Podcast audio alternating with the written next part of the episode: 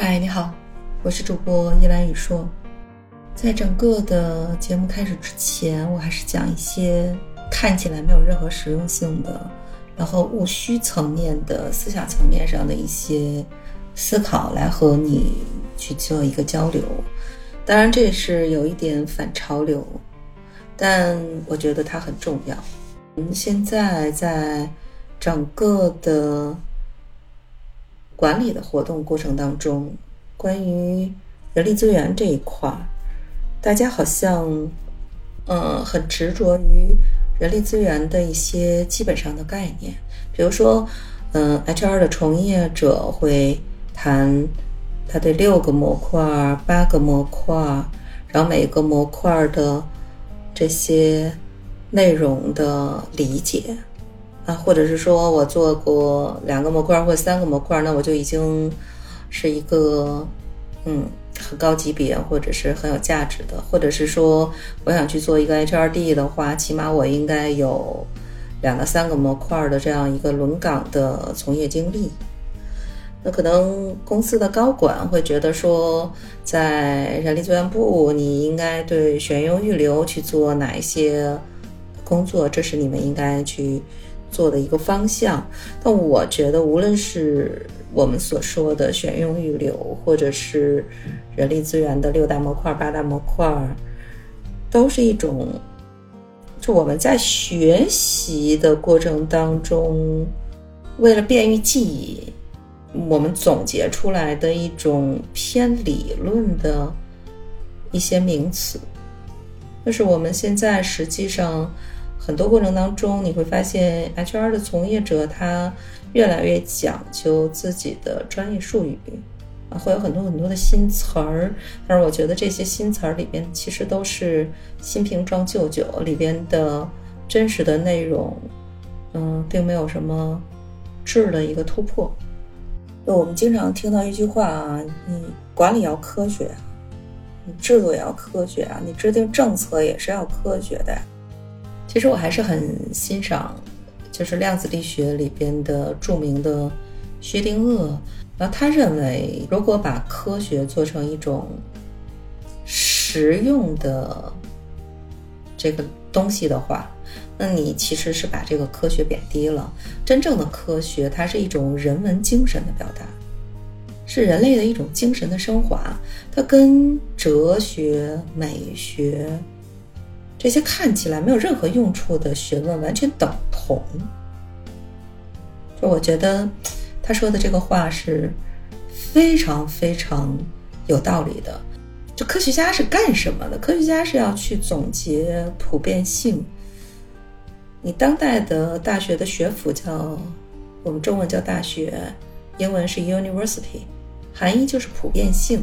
一种理论只有升华到放之四海而皆准的水平，才是唯一可以打满分的。但遗憾的是，随着当代知识各个学科分支在广度、深度上的一个拓展，各个学科之间的隔阂越来越大。就我们基础性的这个研究，往往让位于分支学科的研究。这就是说。我们可能强调人力资源管理这个细分的这个领域的时候，我们可能忽略了管理学其他方面的内容，就是我们的思维可能会局限在所谓的专业性的这个深度里边，而没有看到管理实际上，尤其是人力资源管理，它面向的对象是人，而本质的。人性上的这个思考，它可能涉及到各个方面的我们所说的分支的科学、心理学、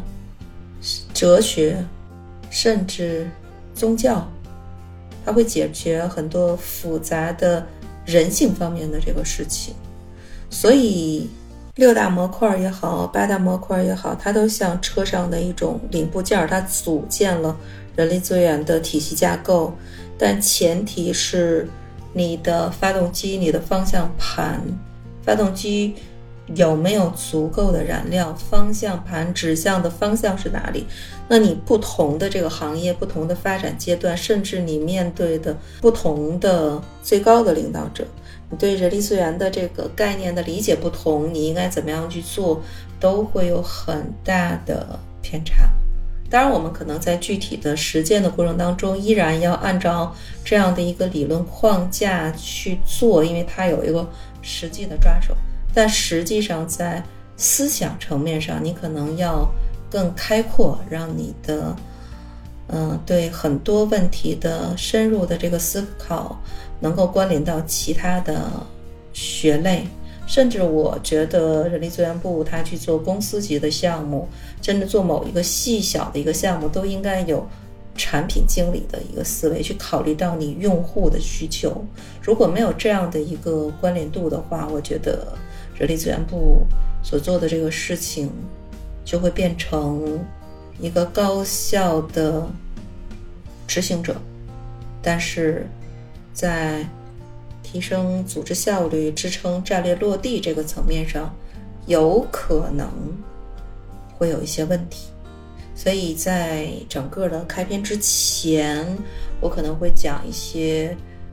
这个思想层面上的一些事情。那我们。如果思想维度站得更高一个层面上的话，那你人力资源部你能够站到公司战略级的这个高度，知道公司未来三年应该怎么样去走，它的业务发展形态应该怎么样去走。你当然知道说，在你的体系架构里边，你的框架里边，你用一个什么样的方式去支撑那样的一个经营目标的达成。如果不能，那你就只能沦为日常具体事务、流程事务的操作者，如此而已。所以，如果你想把人力资源管理工作做好，或者是其他的业务线的管理者，你想把自己的管理做好的话，那你一定要知道最高的战略目标、未来的方向。我应该，我方向盘指到哪，指挥棒指到哪。我我朝哪一个方向走是正确的，然后再去探讨我实地落地的这些东西。所以我跟很多小伙伴聊天的时候说，一个人真正的核心竞争力是什么？是他与众不同的经历和他的思维的深度，或者他思维的高度。因为这两项是很难被复制的，他才能够称。是核心竞争力，所以第一期开场的时候，符合整个专辑乱谈的调性，那杂七杂八的说了这些东西，其实还是希望说，人力资源的从业者也好，或者是管理